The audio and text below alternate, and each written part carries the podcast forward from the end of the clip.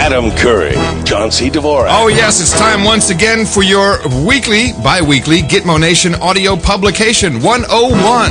This is No Agenda. Coming to you from Mayfair in the lovely capital of the United Kingdom, that's London, from an undisclosed hotel location. I'm Adam Curry.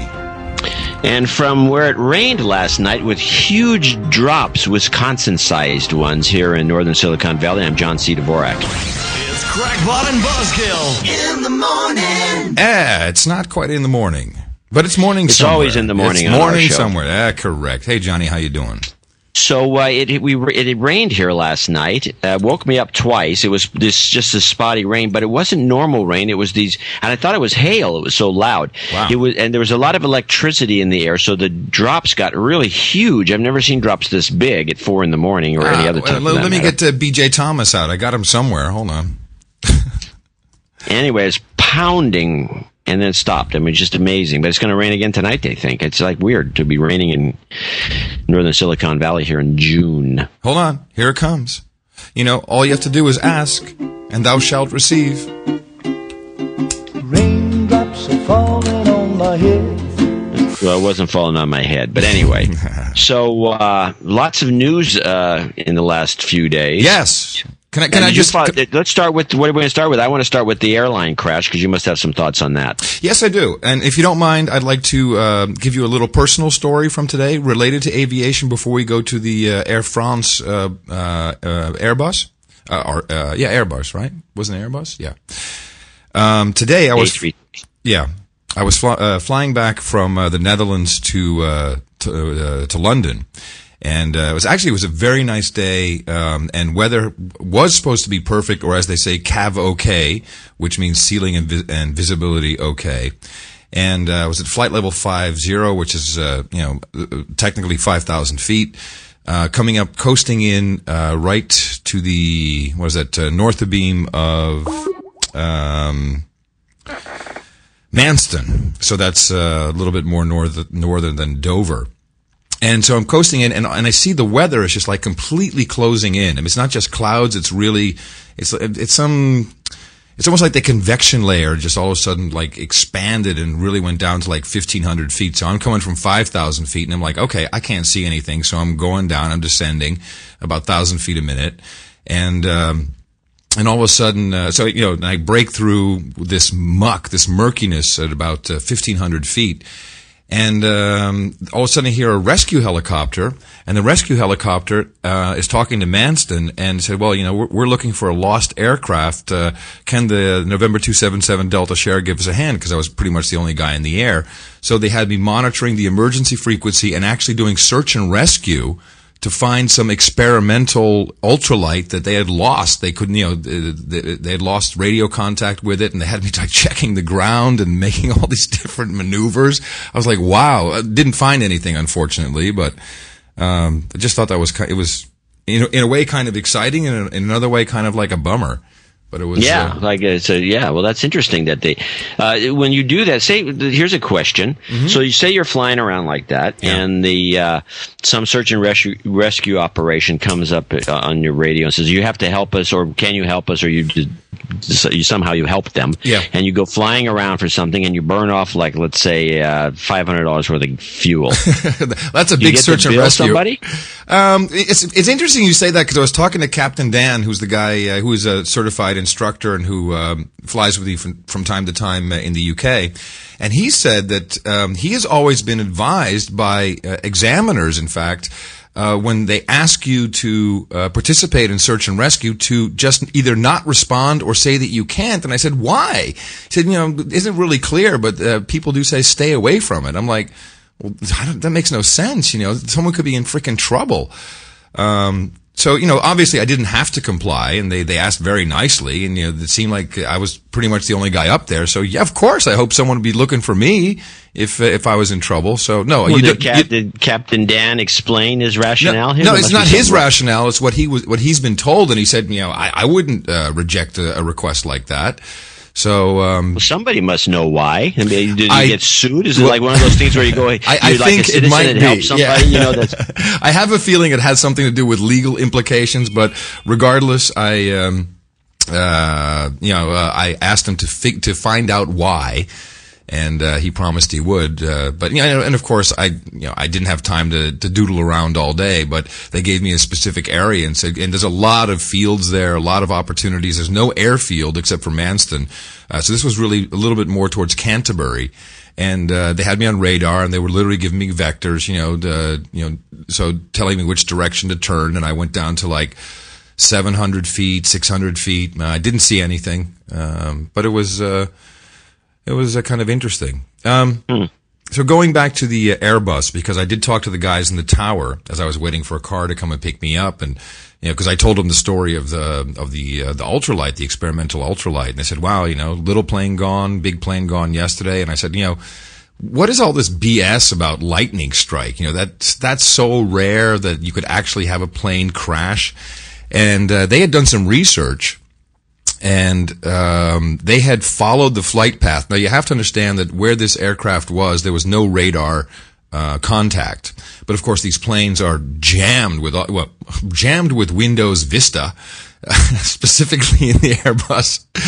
Uh, and but lots of equipment, so they really can't avoid uh, bad weather. But there were there really was an entire uh, storm system up to uh, 45 maybe even close to 50,000 feet but certainly up to the 45,000 feet level um, that was right in its flight path. And I'll tell you one thing that uh, you do not want to fly into essentially cumulus nimbus clouds and at any time because Yeah, the Nimbus is a nasty cloud, but I understood that there was a Lufthansa flight within the same range and same flight path that plowed through all this stuff. Yeah, you know, and and it's hard to say because the guy essentially he was uh, he was climbing, so he might have been climbing through it, and it, it can be tricky. You know, it's it's hard. It's, sometimes it's hard to see. Now, my personal feeling is that this feels it sounds a lot like the continuing war between Airbus and Boeing. You know, it's just like let's blow. It's, it was time. It was time for an Airbus to come down. So it's too bad, but tomorrow I'm flying on the on a on a Boeing 747 to San Francisco. So I hope to God that it's not uh, that my aircraft isn't uh, isn't Boeing. Are you? Uh, what 747 are you taking? I, Boeing. there's so few 747 flights nowadays. no, no, no. Uh, Virgin Atlantic takes uh, has Oh, they, they have they have. Airbus, but for the for the big crossing they use uh, Yeah, 747. no, I think the 747 is the greatest plane in the It world. is the and it. You know what? Sheet metal and rivets, baby. No plastic on that. Sheet metal and rivets. Love it. Um, so there are a couple other theories. Uh, I think um still, uh, you know, there. Uh, actually, I have the article here, um, and I'm sure you heard about this. That apparently there was a um, uh, a bomb scare the day before. Let me just see if I can. No, I didn't hear about that. yeah, I'm looking for it. Uh, hold on. Uh, officials investigate Argentina bomb threat as pilot claims Air France flight 447 was blown out of the sky by terrorists, according to the Mail Online. Investigators are examining a bomb threat called in on a flight from Buenos Aires to Paris just days before flight 447 disappeared over the Atlantic Ocean. Uh, Aviation Sounds like a authorities. stretch. What, what, why? And usually somebody would take credit for it if they're, you know, doing that.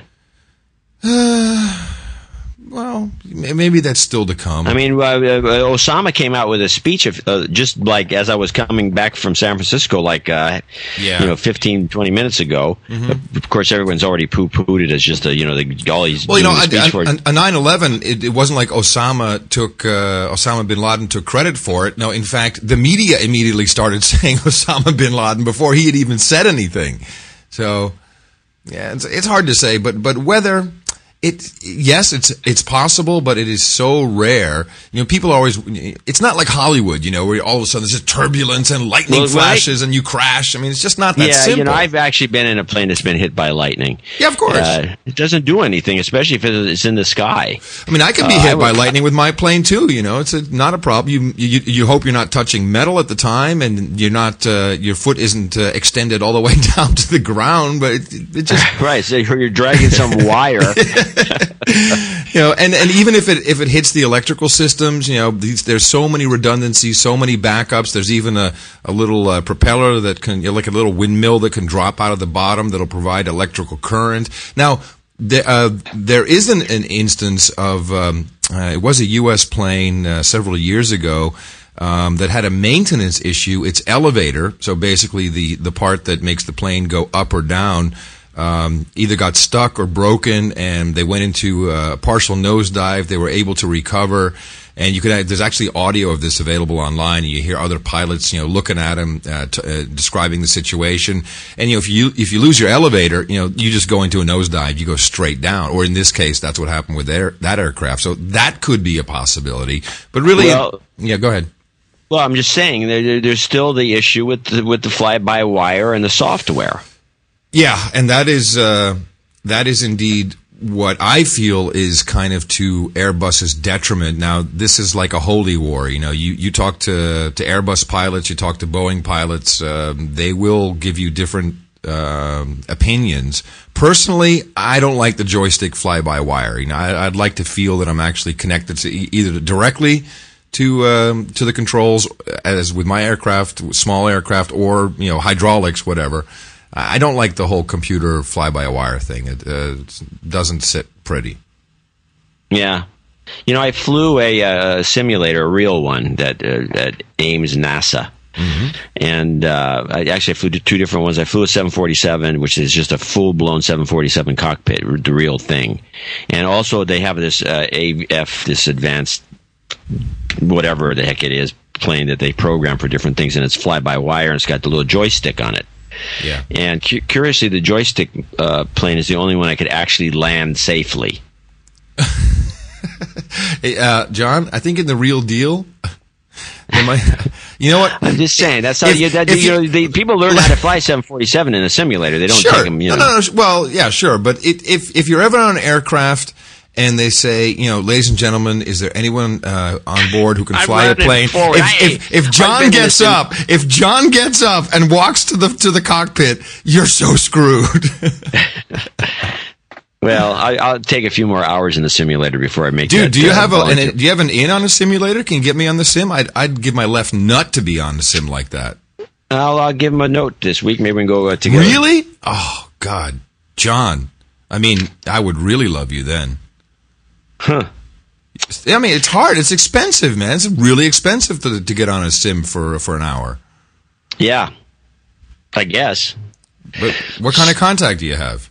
That's one of the guys over there. They, they- you know, we do it after hours. Oh, And they, they actually like to. What's kind of a kick is they, they like to, you know, it was for the journalists get to go there and we get to fool around in the simulators.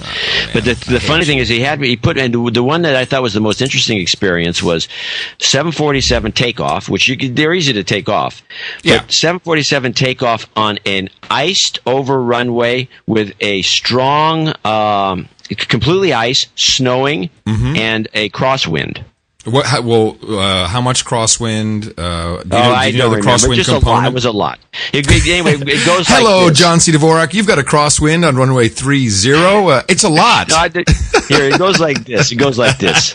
it's a lot It of doesn't. What crosswind. difference does it make? You can't go And, anywhere. no, of course it makes a difference. You have to know what the crosswind component is, you know, because There's so much ice on the runway that all I did was just touch the off. throttle and I went straight into the terminal. and your bags can be picked up uh, at terminal one, three, and seven. And apparently I was spinning the whole time. So, Well, you could see with a with so I didn't care you- about what the crosswinds were. What well, difference does it make? With, with multi-engine, you can do it, but you need to compensate with your engine, so you give more thrust on the opposite That's sure engine. the way to do it. I, I talked to a pilot once because I sat next to one about this situation. But the guys at Ames NASA, they just think it's hilarious. Yeah, So, well, you know. put me on that icy runway in that in that sim, man. I, I'll I'll get us off the ground, John. I promise you. I promise you. So the big news here over in the states, which you'll be picking up on when you get here, is real news.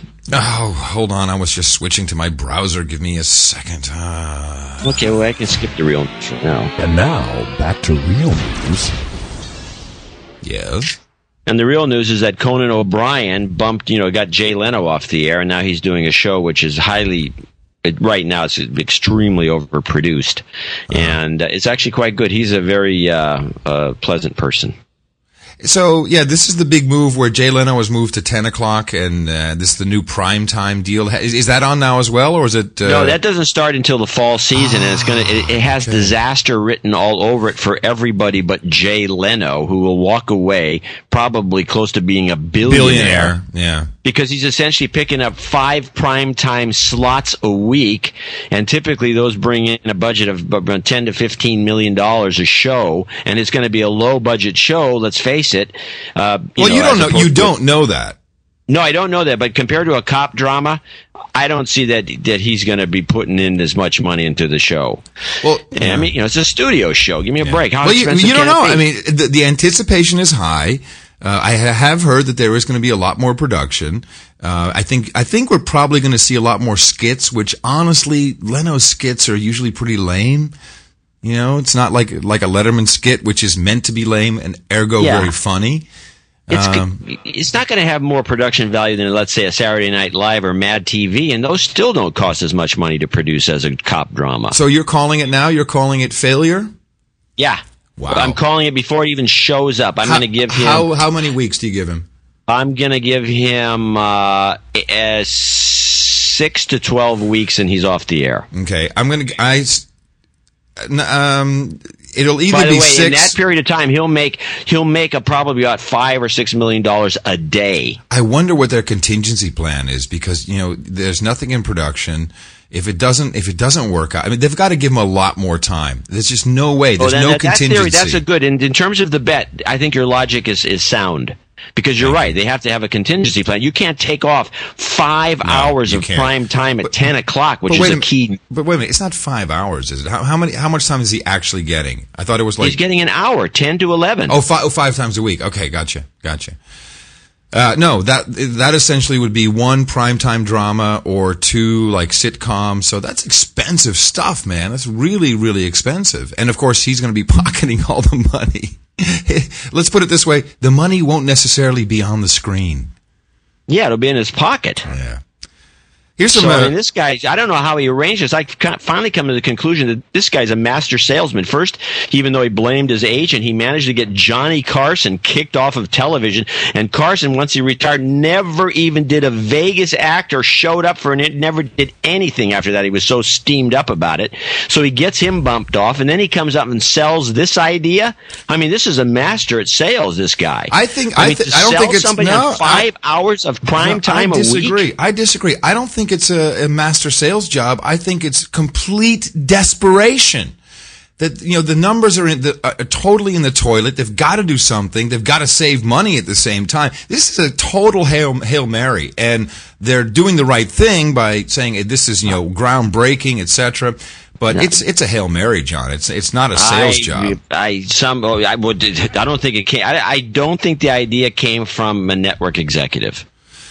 Anyway, That's let's what I'm uh, let's move on because uh, a lot of our audience does not give a crap about uh, American primetime television. What they might Yeah. give a crap about is real news from Latvia.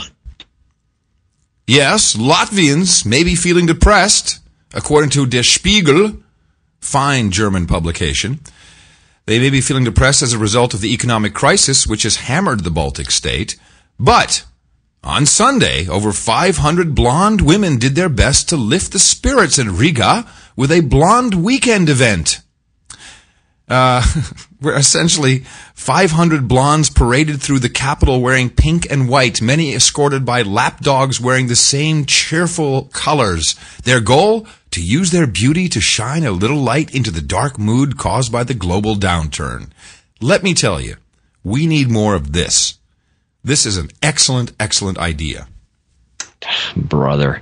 You know, th- this would have about as much chance as a snowball in hell of getting even past, you know, they, they don't mind having a gay parade where everybody's kind of dressed like that in San Francisco, but to have a bunch of women. Oh no, can't have that. Yeah, check out check out the pictures, man. women check out the dolled up with their little dogs is not gonna happen. Dude, I'm saying, look at these pictures. I just uh, Skyped you the link. I'm saying roadshow to Latvia. Are you? are you okay? Are you Okay. going to? You going to put this in the show notes? I Yeah, hope? yeah, yeah. Of course, of course. Uh, Hey, Excellent. these I mean, Latvian women aren't that bad looking. yeah, look at the middle one, in the middle picture. Look at her, man. The whole gallery. They're they're hot, dude. Look at them. Go There's a couple blonde. of uh, muffin tops there, but you know, other oh, than that, oh, John, like you have, like you're not a muffin top in your in your black speedo I Hema don't wear underwear. a tight, tight clothes. yes, you I do. yes, you do. yes, you do. No, Your Hema Speedos. And, and I've put them on order. they're not that tight. Hey, I've put them on order. I have a uh, a demo coming, a, uh, a beta with uh, no agenda on the crotch. Hema underwear. I've ordered 100 pair. I, Seriously, Well, seriously. you're gonna get different sizes. I hope. No, one size fits all. It's one size fits all at no agenda, my friend. By the way, talking about one size fits all, I wanted to mention something. You know, when I was shopping at the HEMA, I noticed something, and I think Americans probably haven't seen this forever, which is that you go to buy some socks, and they actually have your size. Yeah. as opposed to one size fits, Fits all, everyone yeah. because we have You're the right. low SKUs. We can't have too many SKUs, so uh, just make somehow make a sock that fits everybody. Yeah, no. I mean, it, it, so many people have emailed me about the Hema underwear, and they totally agree. Even women who say they love to wear men's Hema underwear. they used to say the same. To tell you the truth, include my wife was included in this. They used to like to wear the old Marks and Sparks underwear until they, the company stopped making quality. Yep. Well, uh, all you need to do is, are we doing a fifty dollar limit or one hundred dollar limit for the uh, no agenda crotch ridden uh, Hema underwear? Oh, that has to be that. That has that'll have to go on the. Well, we can. We'll do both. Fifty. They Just get twice as many. No, I only have a hundred, man. It's the first run, but we're gonna look at the, we're gonna 100 look at the at the demo first to see if we actually like the uh, the Well, okay. embroidery. Well, I'll tell you what. The first. uh, Well, that's see. We'll that's, that's fir- ten times as expensive as the actual uh, underwear itself, is the embroidery part.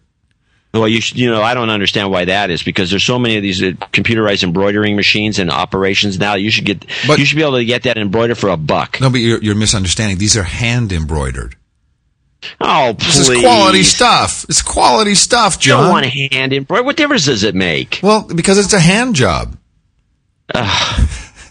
You just is that the reason that you even brought this up? So to lead to that joke? There you go. Bada bing. You want to do your uh, your Greyhound dog okay, joke? you were talking about earlier. You mentioned that some people used to say you could bet on horses by uh, Going to know, going to the take a dump. Yeah. I heard that, that I heard this seriously. That somebody said, you know, you go to a, a dog track, and by the way, there's a lot of cool dog tracks in Florida. Mm-hmm. You go to a dog track, and you would always watch the dogs before you placed your bet. You uh, would place, you'd look for the last dog to take a dump, and you you bet on that dog. Mm-hmm. Now, I was at the track, I swear. And it I was like, this, so here's where, how, how it lined up for me. It was June 6th, 6 6. It was the sixth race. It was dog number six, and he took a dump. I put six bucks on him, and he came in sixth. good job. hey, can't wait to go to the track with you. Sounds like a hoot. Actually, the dog track is one of the funniest things I've ever experienced because about half the races, as the dogs go, they go like a bat out of hell. They fly around the track, and on the first curve, there's always some dog on the inside that trips and falls. All the dogs go over. It's hilarious. I used to uh, watch the uh, the steeplechase. Uh, what is the what is the big uh, the big steeplechase in the UK? Which which always I found it's like sad, man, where horses are falling over and they fall on the jockeys and they break the horses break their legs and ugh. I, I don't I don't like it. I don't you know what I, I, They call it a steeplechase. Are they chasing a steeple? I don't get it. um you know, steeple has something to do with the because these really really high hedges that the horses have to. So it's basically a track, but the the huge. They gotta like a- jump. Yeah, they got to jump. It's like uh, what do you call it uh, in track and field? Uh, Hurdles. hurdles, yeah, but they're really, really high, and it's uh, ugh, Yeah, like it. oh, once in a while, a horse falls over and you know hurts himself. yeah. Well, that's I'm I'm talking about horse, not dog. Uh, Gordon Ramsay, I think we actually we actually predicted this. Didn't we predict that his demise was coming? Well, he's getting out of it. He's. It looks like he's going to save himself. I mean, he has to shut down a bunch of operations. Well, I mean, no, I, I- I do have to make a when we bring this while we as we do the story. I do have a point of clarification that somebody you know sent me a note on. Mm-hmm. But go ahead. Oh well, uh, from the uh, from the Sunday Times, uh, he's pretty much uh, out of business altogether. Uh, Seven million pounds in back taxes for this money losing operations, and that so that has to be like VAT or something like that. Because if you lose money, you you know you shouldn't technically have to owe any taxes. But uh, this story, which I will put the link in the show notes, man, the the guy is just he is admitting he's saying that you know well you know, um, he says my ego got the better of me, uh, particularly with his uh, U.S. operations. I think that's what we were talking about, the U.S. operations, that it's so hard to, you know, to run one restaurant as a celebrity chef, let alone, you know, 10 uh, or 15, and uh, and particularly having them in New York, which is forget about it. Um, so his goose is cooked, I guess. Well, it, I read another article. It looks like at least he's going to he's going to survive it. He's going to pay the taxes, and he's going to be a smaller operation. Now, a couple of things that came up in the conversation recently when we were talking about sous vide. Uh, Explain sous vide the, again, because people sous vide is that low temperature cooking in a vacuum packed bag where you put a you take a piece of meat or fish and you put it in this. It's like one of those cooking bags, but you suck all the air out of it, and then you drop it in a bath of warm water and cook it for a, you know a day and a half, and it makes a weird tasting thing. And it's I think it's a dangerous way to cook. To summarize, anyway, I mentioned that I thought that when Ramsay was being criticized for using cooking bags, that it was all sous vide. But somebody hooked me up to an article. If I can find it, we'll put it in the show notes. I don't know. It was a week ago or more. Uh, was uh, apparently Ramsay had a bunch of little restaurants here and there in some part of England, and so he had a central kitchen that he was making literally cooking bags of you know like uh, coq au vin or something like that, and he it wasn't sous vide at all. Co- coq au vin. Whatever. It was not a, it was not sous vide. It was actual, you know, just let's make the stuff someplace else, put in a bag and seal it and send it to the restaurant and let them warm it up. Right, right. Uh, and there was some documentation for that. And I, you know, that, you know, I suppose it was probably better than most food in most restaurants. But the same thing is that after watching him do all those shows, and we've both watched his show a lot. Yes. Uh, it's and all the lecturing he does about, you know, well, you can cook it fresh, do it on the spot. I don't like stuff frozen. And da, da, da, yeah, he was full of and crap. Yeah, then he's doing it. So I mean, it's just like you know, that's a little annoying.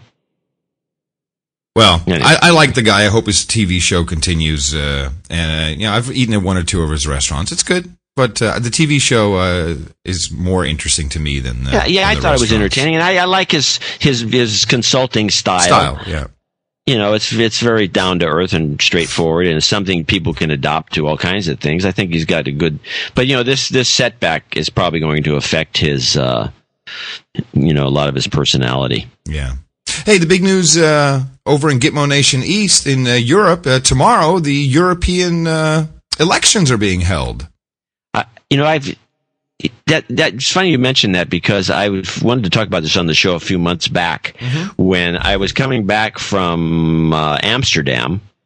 Uh, on a, I went, I was on a Lufthansa flight, and they were playing a commercial on the air plane. You know, they have the just you can watch. Yeah, it's TV. called in-flight entertainment. That's it, and uh, it was a, a long commercial about uh, extolling the virtues of everybody getting to vote and they had like they were interviewing one person after another oh i'm so happy i can vote and they go yeah. from one country to another i'm on e i'm on e i'm so happy i can vote it was unbelievable. And then they and they would and then it was like a whole thing was like a promotion to make sure everybody voted. And yeah. then now, as I read these reports from Europe, it's like half the people don't aren't even remotely interested in voting, and some of no. them just say, "I'm not going to vote." You watch the turnout. You watch how low the turnout is going to be. But there's a lot of fishy stuff going on, and I wanted to highlight one uh, thing in particular. Um, tomorrow, and now the European Parliament is huge. 754 ministers of European Parliament will be chosen. Now, this is a significant number. Yeah, this is like that thing in Star Wars. it's that no, no, it's the uh, Starfleet Command Council or whatever.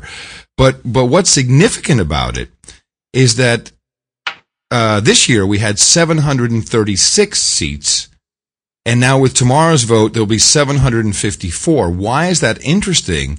That's an extra 18 seats and that was um, determined in the Lisbon Treaty that an extra 18 seats were, be to created, were, were to be created. Of course, the Lisbon Treaty has not actually been ratified and passed by all the countries. So they're ramming this shit through without it even being ratified. What are these extra seats for? Uh, well, to suck more money out of uh, the citizens of Europe. I'm sure it has to do. You know, there's all these different rules about when a majority wins. It's it's it's math, and I really haven't done it yet. But essentially, if you have one of the majors like France or Germany, and you can, and then you need two more. Uh, of the minor countries, and even though you don't have majority, you win a vote anyway. So it, it, all has it's it's a scam, John. It's a scam. They needed the 18 seats to be able. It, it, somehow it's uh, excuse me. Somehow it's changing the balance of the voting structure. That's the only you know uh, the only thing I can come up with. Hmm. Um, So what do you think the turnout's going to be? 30, 40% max? I would say 28. No. Yeah, I'll say 28 percent. Nah. Yeah, I'll say 28% Oh. because I think it's very, very low. There's a lot of, you know, the real news is popping up all over Europe. You know, there's all kinds of distractions. Uh, I think it'll be very, very low. There's an article in the, um, the Irish Daily Mail, which, um, I don't want to go into it into, to great detail, but it does talk about one particular minister of, uh, European Parliament. You'll probably remember this guy for the, from the German Green Party, Daniel Cohn Bendit, of Bendit uh, who I guess is up for re-election. He uh, is actually a self-confessed uh, pedophile. Uh, this is the guy who uh, who was teaching kindergarten and uh, had kids, un, you know, pull a zipper up and down as some kind of like like kind of Hey, like kids, game. come here. some kind of no. I t- hold on a second. Uh, here, um, he produced a book. In 1975. Um, he worked in a kindergarten and allowed the children to pull down the zip on his trousers and touch him intimately. In the book, he had asked them why they wanted to play with him and not with each other, but in the end, he caressed them. His words. oh God! Oh, God. This- it's like that is- creepy character in Family Guy. Which one is that? There's an old man in Family Guy who's a pedophile, and he comes. He's not in all the shows, but he comes in every so often, and he's and he just and he talks like this, and he's just a creepy guy, no, no teeth, and he's like 80, and he's always asking the kids to get something out of his pockets. I got a dime in And here. he's got a walker. He, he goes around the walker. He's like, I, I can't reach in my pocket. Can you reach in and get oh my Oh, wallet? God, that's horrible. It's it's really pretty funny. Uh, German's, Germany's constitutional court is to publish its judgment on whether the uh, Lisbon Treaty is compatible with the country's constitution by June 30th. This will be very important as they're uh, examining a complaint by uh, center-right politician Peter Gauweiler and some left-wing deputies that. Now, I'm uh, sorry, what country is this? This is Germany.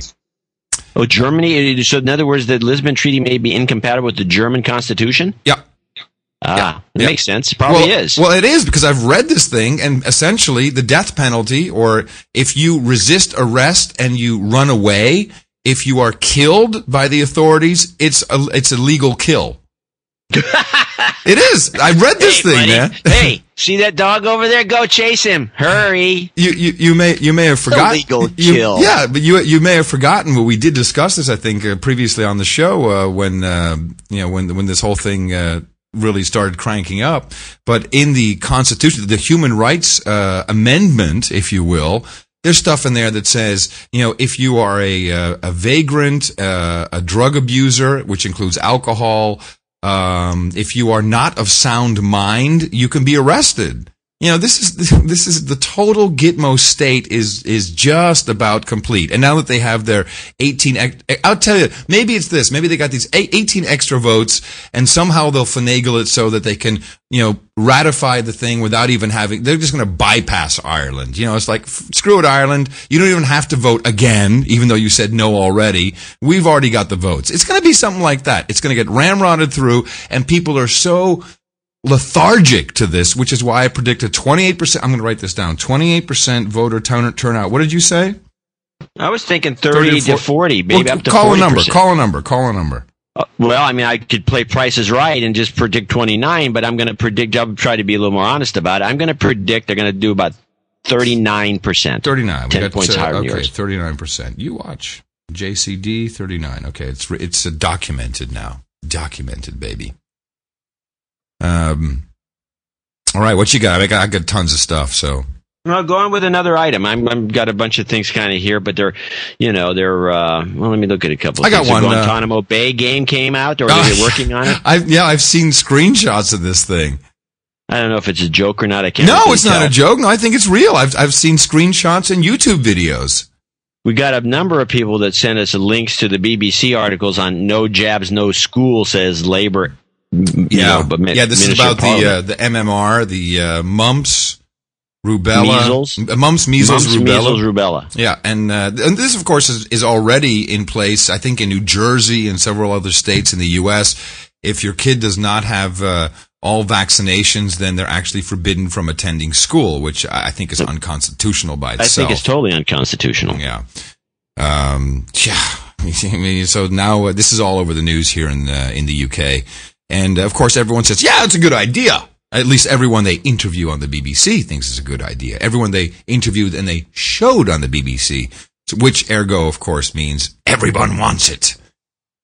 Uh, so on. I've had the measles when I was a kid. Everybody got the measles and the mumps, and sometimes they got the German measles, was is what rubella is. It's another form of measles. Only the German measles only lasts like three days, but that's the dangerous one because if a pregnant it woman can make you gets it, the sterile. Or, yeah. kid, well, no, if you, no, the sterile one I think is the mumps. If you're Right. an adult Right, and you right, get right, male gets the mumps, you get it done, and you get the you get the ball mumps is what you get. And uh, but Ball- the uh, rubella, ball. if you're a female pregnant woman and you get this, which is that doesn't happen that often, but I suppose it happens once in a while. Your your child is is essentially ruined Yeah. um, for some reason. But generally, when we were kids, everyone would get the measles and the mumps and the chicken pox and all this stuff. And it wasn't, I never thought, you know, nobody was that worked up about it. It wasn't like people were dropping dead. You'd get the measles. Oh, Well- he's got the measles. Yeah. Oh, Well, in got the fa- measles. in- in I fact, had the German uh, measles, and I had to. Stay, I think you have to stay out of the light, Yeah. and you got to be inside for a couple days, and then it goes away. It's a very short-lived thing. My son, who's uh, graduating shortly, uh, uh, he had the measles or the chicken pox. I can't remember. What, I know it was the chicken pox, and it was the weirdest thing. He had like one pock. you need a shot, like annoyed kid. everybody in the family. One pock. He was like he was diagnosed. He had the chicken pox. He had the one pock. Where, where was, it. where was the one pock? It's on his face. It was a pock. You sure it wasn't a pimple? No, it wasn't a pimple. It was a It was chicken pox. He So had it's one pox. pock Dvorak. Love it. Wait, let, let, like that. let me ask you. So it was like, wow, everyone's going, was so jealous. How did you get away with only getting one pock? You may have had two, but it was but, you know, there, the point. you know, there are actual um, parties, measles parties for parents. yeah, no, who, that's kind of sick. I no, I don't think it's sick. I, I think it's a, per, a perfectly good idea. You know, there's measles, measles breakout, and you basically put the kids together so they all get infected and they get the measles, and then of course their immune system is much stronger for it, and they all survive. You know, everyone lives happily ever, ever after. Yeah, well, just something sick about it. Hey, I just saw breaking news that someone sent to me. Apparently, or maybe it's not breaking news. It's a Dutch article. Uh, Brilly d- dot NL sent it to me that uh, apparently Google and Yahoo conspired, uh, which would be a cartel, not cartel forming, but uh, anti-competitive. Uh, they they made secret agreements not to poach each other's um, staff. This is from Oh, the really? yeah, wait a minute. Washington Post article. Hold on, let me take this. Just came. Oh, in. that's a scandal. Yeah, it's a huge scandal. Hold on, I'll send you the link. For for some reason, in Well, the hotel, that. Know, we got to find more of this stuff because this is how we get our some of this money into the into the coffers of the U.S. government. You know, that's a big fine in that one. That's like a multi. oh, you know, and and the European Union, of course, can can Oh, lay they'll fine on top top 'em. of it. Yeah, here comes European Neelie. Union soak 'em. Here comes Neelie. Let me give you this uh, link. It's something's weird with the. ho- It's like some proxy thing. Like the internet is really fast, but it takes twenty five to thirty seconds for the page to actually start loading. It's dumb. Okay, here, check this out. You'll get. You'll probably get the uh, page to That might be a good call for my market watch. Oh, well, there you go. Maybe.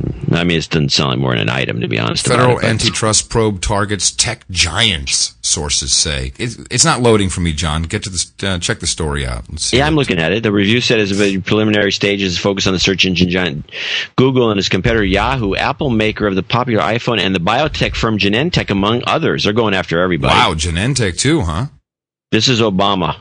The Yeah. Obama boys are going for it. Obama this is the we can get some money. I mean, you know, the government has been so lax with these big companies that have been really kind of taking advantage of the situation for so long. Mm-hmm. Now you just turn it around just a little bit and start turning up the heat, and you've got lots of money coming in. Coming in. That's one way to do it.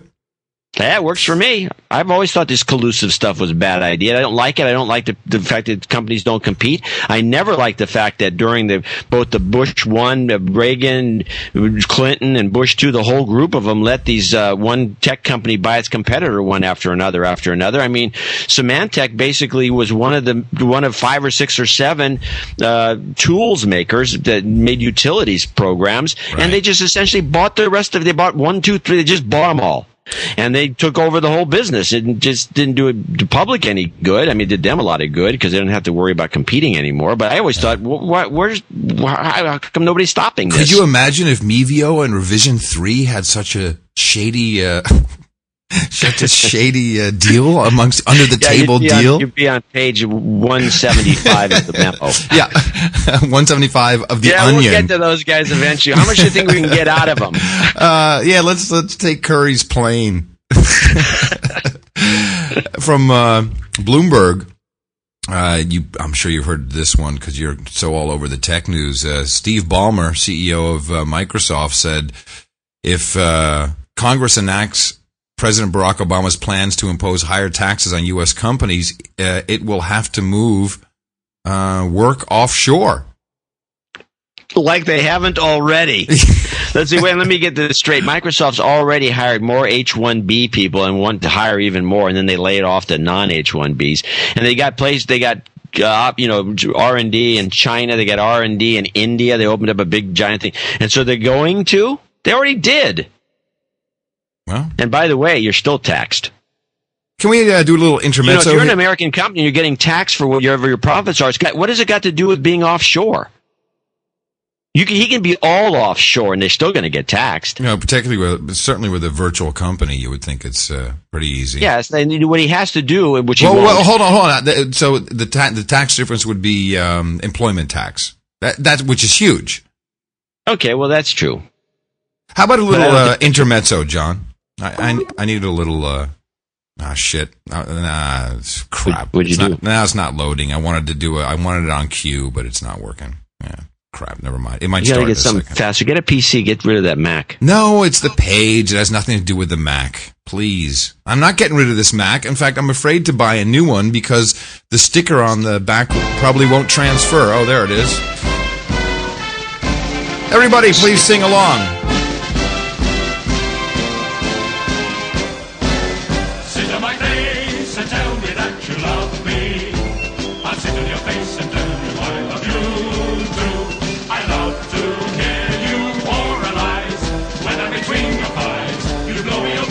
What is this you're playing? Monty Python. My lips embrace. I don't remember this song. No. I'll sit on your face and then I'll love you. Truly, life would be fine if we both 69. If we sit on our faces in all sorts of places and play till we're blown away.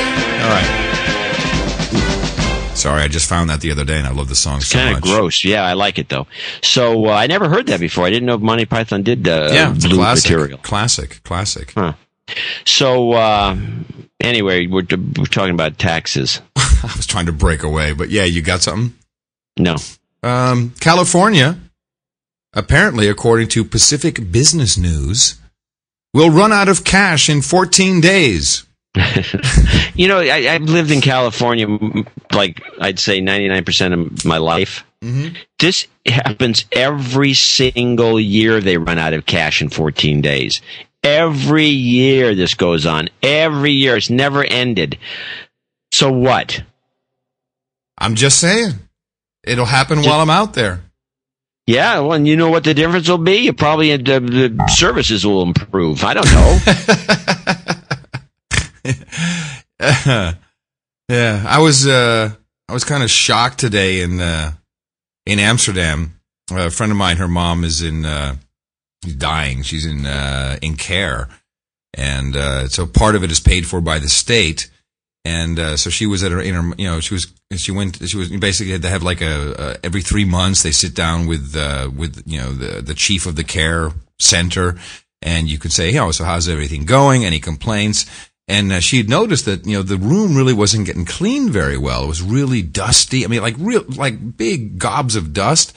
And the uh, and this lady says, "Well, you know, I'm really sorry about that, but we've had all these cutbacks, and one of the big cutbacks on the government uh, uh, budget for these for these homes is on uh, the cleaning personnel. So now they for for I don't know, it's like I don't know how many hundred rooms or whatever. So now there's only one. That's the last thing you're supposed to Of cut. Of course. And it's like one day a week and they have to do over a hundred rooms. And now it's the vacation period and they don't have, it's not like they have any, uh, temporary help. It's just half the staff is gone. It's, it's like, it's unconscionable. And this is the This is the way- government. this is always the way bureaucrats operate. When they get to make them cut something, they always cuts the, some of the most important essential things just to screw with everyone. you know, I'm reminded of when I was at Tech TV when they were starting to do cutbacks over there. The first you have to remember there was a bunch of shows that had a bunch of very attractive women that were only not to insult any of them. There's a couple that were naturally beautiful, but generally speaking, most women on television, if you sit them down in a in a chair for a couple hours with a makeup person, they're they're fantastic looking. Sure, sure. So Even they got you. rid of the makeup people, the cheapest people in the place. That's right. Make, so you're right. Uh, That's always the first to go. You're right. We got to cut back on hair and makeup. And by the way, the lighting director can come in once a week too. That's unbelievable. And so, and the worst part about it is, I know that these people were the lowest paid, and all yeah. of the, meanwhile, the executives are out living it up. It's like uh, at, M- at MTV, they always did that. And literally, it's like, well, you know, we have a little bit of a slow period and uh, cut back. So the lighting director is only going to, instead of being there all full time, he'll come in two days a week and you get a mark. It's your spot. And then it was like, find your light. so you have to like, hold on, let me just angle my head a little bit to the right. Hey, everybody, it's Bon Jovi. God. Yeah. Uh, Creeps. whereas at Mevio, we just don't do makeup at all. No, actually, they have a makeup do. person for a couple of the people they, they, they, they bring I in. know we do. Um, Did, you're does she do your makeup? You have makeup on, don't you? No, I do not use makeup. You should. I know. I'm sorry, that came Tell out. me about it. I look great with makeup on. well, why don't you get the makeup uh, person to Ah, come you by? know, I, my, who cares? Who's watching? you know what? Why anyway? don't you do? I do my own makeup. Don't. Why don't you do your Yeah, own you makeup? do that anyway, whether you're on the air or not. Yeah. So I, I, I get laid. So here's the deal. Somebody sent me a note because I mentioned propylene glycol because it was Yes. related to ethylene glycol. It might be poisonous, but no, of course it's not. This is what we were talking about. This in regarding uh, was it cigarettes? yeah, or, Yeah. or those phony cigarettes. Yeah, the ones that e, have the, e, sm- the e-cigarette. Yes. the e-cigarette, the e-cig. E-cig, so uh, was SIG, by the way, a special interest group. So e-cig is actually kind of interesting as a term. So, but just as a nerd, No, thing. but it's C I G, not S I G. Yeah, I'm just saying. Yeah. is a pun. So anyway, the point is, is that the guy mentions this propylene glycol thing, and then, uh, and I, you know, I mean, it's the way it is with chemistry. I mean, you have, for example, ethyl alcohol is you can something you can digest, and methyl alcohol will kill you. I mean, just a, you know, you, you just change the thing around a little bit, and one's poisonous and one's not. But what it brings to mind is a couple of things, and I want to just kind of change gears for just one second, which is that we do need more uh, support. We did, had a really lousy week last week, and I, for various reasons, we didn't get as much uh, volunteer uh, uh, income. Like zero. donations. Well, we no, we got a couple, but it was don't. We didn't get the donations we normally get. And I- look at what we're doing. Look what we're doing for this show. I mean, right now it is uh, quarter to eleven. I'm dead tired. There's all kinds of shit going on in my life. You've rushed back from the from the city doing other stuff, Mevio related. You know, what did you do? Cranky Geeks today? Yeah, Cranky Geeks, good show Yeah. today, by the way. Who was on? I don't remember. So, uh, am I supposed to remember? Who cares? But you know, we, we really do put the effort into it twice a week. On Sunday, Sunday, it's like a day That's off. not It's, it's the Lord's cares. Day. The Lord's day. You know, and and and and, and we're working. You know, we need some dough. Dvorak.org slash NA. Time has Dvorak.org slash NA. once again. Now, Right, I want to do the jingle. no, the jingle is, I think the jingle is what killed it, to be honest. But I think that jingle's too long I and, love it's, and it. it's What- too It's flippant. 22 seconds. It- that's way too long for a jingle for this show. Well, how about this one then? okay, that's good. Yeah, Things And have to be that's another shorter. one for the Armory. All right. Yeah, well, Jeff is going to be hurt now that you don't like his Well, jingle. Jeff can, Jeff has to shorten these things up because I got too many complaints about the length of the thing, and then I listened to say, well, it's a little flippant. You know, it's as though you know, yeah, yeah, we're going to throw. some- It's too. It was not serious enough. Like we really all right, do need all the right. money. So, all right. Yes, we do. That's but let's true. go. Let's back up. I want to just ask one more thing for people out there because of this propylene glycol thing. If you want to get a hold of me, you can send me an email to john at Dvorak.org. And if you're interested in this particular thing, instead of donating money, I want a copy of the Merck Index by my side. And if I have a copy, the Merck Index. I don't The. Merck Index is the. I used to have one. I used to use it when I was a chemist. I used to be a chemist, and that's how I understood, learned about the What Merck is the Merck Index? The Merck Index is this big book, and you can look up anything in there that's a chemical or anything. And th- th- all ah. chemists use this book constantly because you're always saying, "I'm going to be putting this, you know, this this this reagent together," and you look up the stuff to see if it's going to kill you. and Does it have a little mark next to it? Like this oh, is telling deadly. you, there is some stuff that you work with, and you use it, and in, in, in, in analysis, in terms of doing some chemical analysis, you have to work with some of this stuff. And I'm not going to start throwing out names of various weird poisons, but there was one in particular that will, I mean, one flake of this stuff, if it lands on your skin, will kill you dead in seconds. what is it? Let's get some of that. to tell it what, what it is. It's Why fact, not? Is, a- is it is it readily to available? Is it easy to obtain? Uh, I have no idea. All I know is that it was in a safe, and you had to have two or three people to get it out. Just the ugh, it's horrible stuff. Cool. But the Merck Index is what you use to quickly look up the stuff. If I had the Merck Index next to me when I Is it expensive? Blather on about propylene glycol, I would have looked it up, and I would say, you know, is, it, ex- is the. Merck Index expensive? Is this a costly It's hundred bucks. Well, there you go. You could be A the per- you could Merck be the Index is about person who actually pays for the Merck Index. One hundred bucks. Yeah, That would you that would be an great. old one for a lot less, but a new one's about a hundred bucks. So, um, so that stuff that you mentioned, that flake, is that, uh, and the way they handle that, you have to have three people on a safe. That sounds like a Baxter International operation, actually. it's kind of like that, but you know, there's a lot of stuff that you don't know is uh, you know you never heard of or you don't. But the Merck Index has got everything in there, and you and you you look that one up, and it would just say, "Wow." How do you spell You it? How do you spell Merck in uh, M Merck? E R C K. It's it's, it's oh, I from think it's Merck. Okay, yeah, I think it's done by those guys. Wait, isn't that online? Not the not the real one. Not the, the I- maybe you can subscribe to some online service, but there's no way I can look this. And besides that, it's nice to have a big tome next to you, when I just can flip through it. You just hey, hold on. Merck Index, Wikipedia. Oh, the Merck Index online. There you go. Want the book? Hold on, Merck. oh, It says Merck Index on. Oh, I hate this this proxy thing. These. Oh, I'm never staying at this hotel again. Oh, here it is, dude. Ugh. Yeah, what? Uh, you'll get the book. Don't worry, you'll get the book. Check it The out. The point, anyway. By the way, I'm wondering why your Skype. By the way, your Skype connection is outstanding. Fantastic. I know it's something that it has So why to- is what's wrong with the with the web? because it's some kind of proxy or something, you know? Online. SM. There you go. So can you search? I don't know. Look, Well, at you, look, you can download the PDF, John. Oh, it's the, the blue. sh- PDF. This thing is huge. I don't want to download the PDF. oh, God forbid. But you can't search. Can you search? I'm not seeing any search. This is a this is an October 2005. There's a 2006 Oh, it's version. outdated. It's no good. Well, you know, the fact is the one from 1960s probably is good as anything. All right. World Health Organization official says world edging towards pandemic. Geneva. Dateline. Geneva. The spread of H1N1 flu in Australia, Britain, Chile, Japan, and Spain has nudged the world. these guys give up on this? We had thirty gotta- thousand just a regular flu with everybody all inoculated. We had thirty thousand deaths in the United States. We had what five? What, what are these guys? What are they trying to sell here?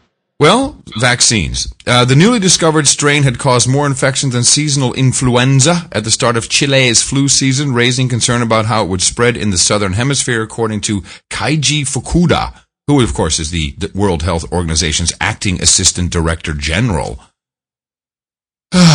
they do not give up, do they? I want to mention, by the way, that uh, of all the people covering this from the get go, we are the only Only ones that, ones. That ca- called it as bullshit Yeah. from the the very beginning. Or actually, it was you. Thank but you. the um, Thank in this you. in I'll this case, that. I I'll take that was as a little compliment. slow on the draw. I have But some. the- I'm sorry. I was just going to say that I was reading an article the other day that's now saying that we're they, they expect the United States citizens to have to get three flu shots a year. Yeah, well, in the Netherlands, they've already ordered. Why? Well, because it's it's they're like five bucks a pop. In the Netherlands, they ordered 34, 17 million people in the country. Everyone gets two shots, five bucks a pop. It'll be uh, mandatory. Otherwise, you can't go to school or you can't go to McDonald's or whatever they'll make up. It's money, money, money, baby. It's all about. You know what? We should have that. This is this. We're begging for money. We're stupid. We need to have people take a flu shot and charge them By law. it. exactly. Dvorak.org slash NA to wrap that up. But, uh, uh, anyway, go to Dvorak.org slash NA. I'm going to change that page so it's a little more pleasant, by the way. And I'm going to put Yeah. something in there so people can subscribe in a way that they can get a knighthood. Now, there's another one that you should be, you, you, since you're in England, I understand that Wacky Jackie, the crazy woman that She- runs the, yeah, yeah. is quitting. No, no, it's uh, Sheila Bear. No, I thought Wacky Jackie was quitting. That's what I was reading in no, the Times. I thought it. Well, I know that Sheila Bear quit, who was, and she's uh, on Wacky Jackie level. Hold on, let me try. Uh, Wacky This is the one who put Michael Savage on the on the no do not en- list. do not enter Do not list. enter list. Yeah, let me see uh, the news. Hold on a second. For some reason, Google just popped really quick on this shitty connection. While I'm looking that up, John, I got some inside information which I think is pretty interesting. There is a new twenty billion dollar project that has just been approved for natural gas um, in Australia. Hmm.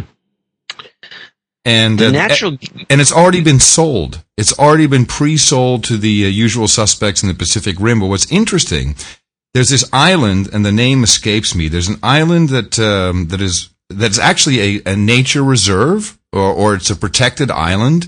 And there's been a kind of like an independent uh, oil or independent refinery, a natural gas refinery on that island for like 40 years.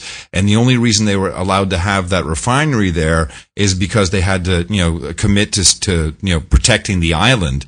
And so now they're going to start doing this twenty billion dollar project, and you know they're they're they're expanding. They had a little runway there that could take like King Airs and stuff, but now they're expanding it to take Dash 80s. So it'll be huge, and it's you know screw the environment, screw the island. Let's uh let's just go ahead. There's and, a uh, bunch of weird stuff going on in the petrol business. Yeah. Well, the, the prices are moving up. We're moving towards. Yeah, se- the prices are moving up for no apparent reason, and and the, while the demand is down, so I think this is kind of a phony thing, and I'm Yeah. expecting that to turn around eventually. But but I was watching Dan Rather this week's Dan Rather show on HDNet is really interesting because he got a bunch of Russians on there, and they're talking about you know their strategy with Russia. And I'm going to send you an, an MP3 of the of the uh, chat so you can listen to it Okay. because we need to talk about what Yeah. They discussed. Yeah.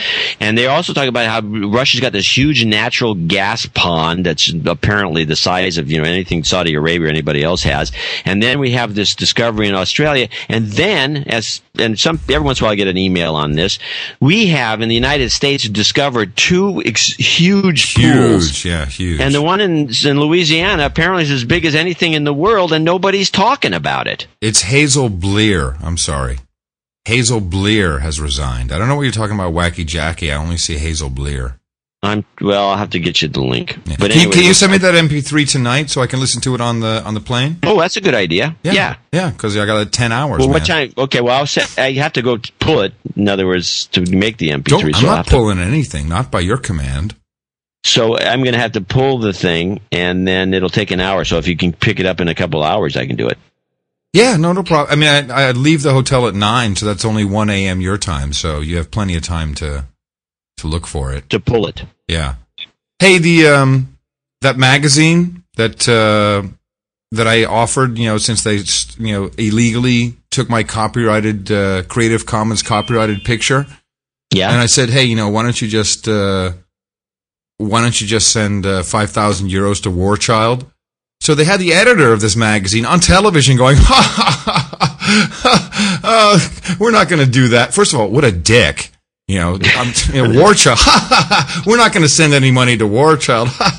And by the way, I haven't received any real documentation.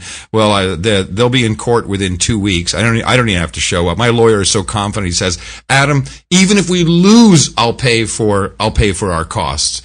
it's like these guys are so screwed. I love it. Well, that's good. Yeah. So, uh, what else we got on the list? So I had one thing. There's a We got to wrap it up, man. We got we got The war with Korea. We can do that in the next show. the war I with want to thank uh, producers Keith Ray, Chris Engler, uh, our East Coast Research Lutz, and Frederick Carlson for sending us a lot of tips. Uh, and uh, there was something on Twitter that's kind of interesting. I was trying to remember, but I can't. Re- oh yeah, yeah. I just want. I had this question before we started the show because I was looking at Twitter for people who was saying that they can hear the stream. Do, I wonder why people, you know, they say I am leaving my house to go to such and such. To I'm going to be flying to New York, and they tell you all these details of their lives. I wonder how many when some criminals are going to decide to get on Twitter and just rob people blind because they're telling every move that they make is on a personal level. Say that you know, again. see- Say that again. In other words, I'm going. Am I going to say I'm? Yeah, I'm here. I'm, at, I'm here in Albany by myself because my wife is over at the other house, and I think I'm going to go to New York today. I'll be back in a week.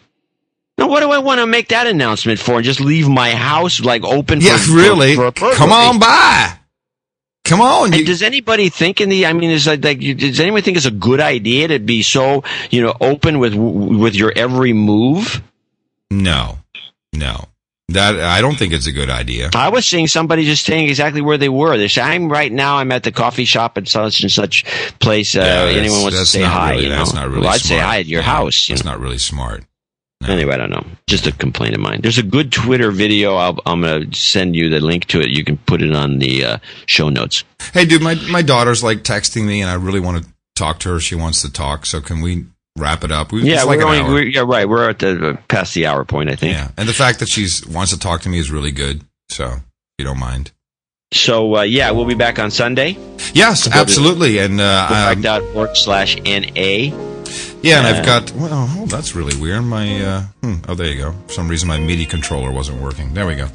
Um, yeah, and I'll be at the. Uh, oh, and uh, Mickey says hi. Good. She's Say listening. Hi to her. Well, she's hearing. So Oh, she Uh, is. She's listening. yeah. Oh yeah, we we got a fan, and you know what? She Yeah, wears wait, she wears wait, male that Hema underwear. from six to seven. Hold on. She wears she wears male Hema underwear. As all smart money does. Yes, of course. No, uh, Sunday, and I and I got this like corporate apartment that Rosie set me up with, so it'll be interesting to see how the bandwidth is. Because whenever I'm in California and you're in California, basically the connection sucks, particularly if we're both on Comcast. Yeah, I did a thing with the, with the guy the other day on Comcast, and it just died right in the middle. Really? You're kidding Comcast?" me? Yeah. Oh, you're kidding me.